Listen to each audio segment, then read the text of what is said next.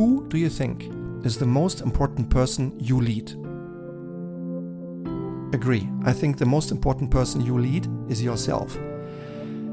And who is the second most important person you lead? Reverent or on eye level? How do you meet your bosses? This is the title of today's Lightwolf podcast, and with this title, I extend a very warm welcome to you, dear Lightwolf, investing some of your precious time again to be part of the Lightwolf community and to consume and also later on maybe to share some of your own learning on one of the topics that are relevant on leadership today. Reverent or on eye level? How do you meet your bosses? Let me set a little bit of context first. I wouldn't be surprised if you agreed that in fact change is the new normal.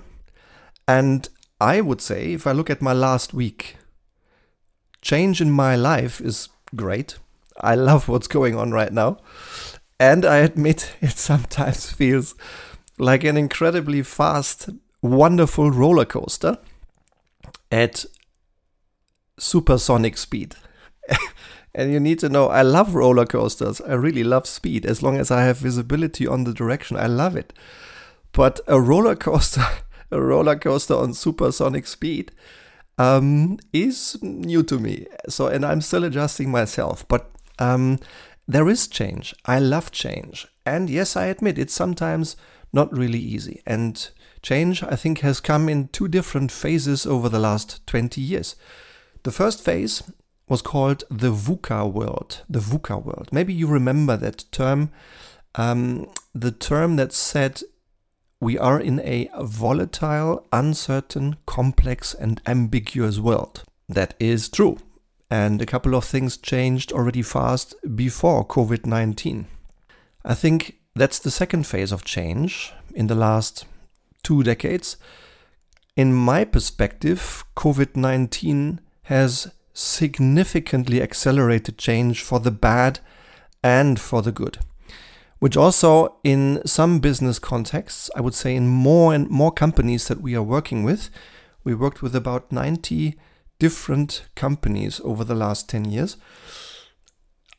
I think in every single one of them, time has become the scarcest resource. Time is of the essence. And the one thing we need to do, you need to do it, I need to do it, my team needs to do it, I think our clients need to do it. The one thing we need to do is to adapt, to adapt to this ever faster changing world and to adapt the way we lead, to adapt our own leadership. And if I look at the world in terms of leadership through a leadership lens, then I have seen a couple of fundamental changes over the last three decades. Let me just summarize the biggest three. In the old world, leadership happened in companies that sometimes felt a little bit like machines, hierarchically organized. Leadership was power based. Leadership meant being at the top, having more stripes, having more power, retaining the knowledge to the restricted few. Leadership meant all decisions are taken at the top, and everyone just starts working once all decisions at the top are taken. Yeah? This world is gone. Um, I think I just know one company I just know one company that, in fact, is still being led this old fashioned way today. And that company is a monopoly. So there it's much, much easier to still win in almost any way. I think it's important that we realize these changes because what's what leadership means today is very different from this old fashioned top down, power based talking model. Let me just highlight the three biggest changes I've seen in modern leadership cultures in companies we are working for, where sometimes we were invited to support the transformation of their leadership. In these companies, leadership is defined and lived very differently. let me just highlight attitude, decisions, and communication to highlight some fundamental changes. Attitude. In these modern, contemporary, successful companies that lead like leadership should be today, there is no one king at the top. There are many servants on eye level. There is no decision making where every decision has to be 99% perfect before anyone does anything. No. Decisions are taken when 80 to 90% is complete and likely correct. And then they decide, they execute, and they optimize the rest on the way. And decisions are not only taken at the top, some still are, but the vast majority of decisions are taken at the front line by the people who have the biggest information, the biggest expertise, or are responsible for the client interface, because that's where most of your success as a company is determined. Yeah. And communication is no longer all about talking, like in the old world, where some people thought the most dominant, alpha, macho loudspeakers are the best leaders. No, leadership is much less about talking today. It is much more about listening. So these are the, the biggest changes. And now remind yourself about leadership. Who do you think is the most important person you lead? Agree. I think the most important person you lead is yourself. And who is the second most important person you lead? Exactly, it's your boss, it's not your team. And if that is true, and I believe it is true, that you need to lead your boss, that woman or that man who is officially and formally accountable and responsible for you and for your business, for your country, for your department, then it's important that you lead your boss.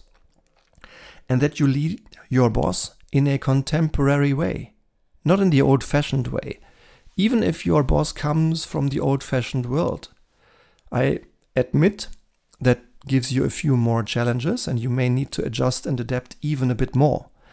But it's important that you lead your boss. And for both you and your boss, this relationship needs conscious development, conscious treatment, and conscious yeah, nurturing on eye level. And I realized that l- changing the way you lead your boss is a change probably for both of you. And here are my three thoughts for today. My three thoughts on how to lead your boss on eye level. Reverent or eye level. Here are my three tips for you. One, be prepared when you meet your boss, you both want to create value. Your boss may want to delegate a responsibility to you that might be very important for the entire company. You may want to ask for a project that would excite and develop you. To create value, be prepared. Preparation for you in leading your boss could include what are the company's goals? What are your boss's goals? What might your boss suggest or need? If you already received a topic or an agenda from your boss for this meeting, prepare. If you lead the meeting and if you are the one initiating the meeting with your boss, prepare. What outcome do you really want to achieve? Why are you meeting your boss in the first place? What do you want? What does your boss think, feel, and do before the meeting about your objective? And what messages do you need to give to change that? What questions do you need to ask to move your boss from where she or he is before the meeting to where you want him or her after the meeting? So, tip number one be prepared. Tip number two don't be scared. When meeting your boss, when meeting their boss, many people are a little bit scared because they are scared of the power of their boss's role. Sometimes, depending on the boss's personality or behavior, that even adds fear on top. And if you feel the same, I've just come from a great conversation this morning with a super impactful, strong, smart woman who is um, doing really well and performing and growing well in a new company. I was reminded of this, uh, um, where you might have very senior leaders around you that might be dominant and loud and assertive. So be it. You can't change what they do, but you can change how you deal with it. So, if you feel a little tension, if you're even a little scared, that's perfectly all right. Don't worry. But don't let your fear prevent you from doing what's right and from saying the truth. Ultimately, your boss and you, you want the same thing. So don't be scared. Say what you think. And number three, dare to lead on eye level. Leadership may be many things. I think good leadership can be liberating, inspiring, euphoric. Uh, it can release a tremendous amount of positive energy. And I've, I've had this happen to myself when listening to people who I admire, who I look up to, who really help me. Yeah? But there was one thing it's surely not. It's not easy. I don't think it's easy to really lead well. Yeah? And my f- my four levels of mastery on leadership are these ones. Number one, doing it at all, leading rather than managing or just observing. Step one, lead. Step two, lead well. That's different. That's already an, an, a certain level of quality. Lead well. Level three, lead consistently well. Every single day. In every single moment. That's already quite an achievement. And level four, lead consistently well even under pressure. And I admit, it might be slightly even more demanding to lead your boss consistently well even under pressure. But that's your task. That's your responsibility when you want to be a leader. Yeah? And I think a couple of things can help. Like you don't need to know everything. I'm now the the owner of two different companies and I know something, but I don't even want to know everything. I would be limiting this company's growth to myself uh, there are many things that most of my people know much better than me, and that's great. Yeah. Um, so, for instance, on anything that has to do with certain functional expertises, that's why we have them in the team. They should lead me rather than me leading them. Yeah. And in fact, I expect them to lead me. So your boss probably expects you to lead her or him. Yeah, and they don't expect, at least most of them, there, there may be st still some residual leaders who expect to be admired, who expect to get their crowns polished. Uh, those, in fact, weak egos that still need crown polishing rather than really value creating collaboration. But anyway, I think the vast majority of leader leaders has either never been that way or has has evolved to being real leaders, yeah? to focusing on value creation and focusing on value creation on eye level. Yeah?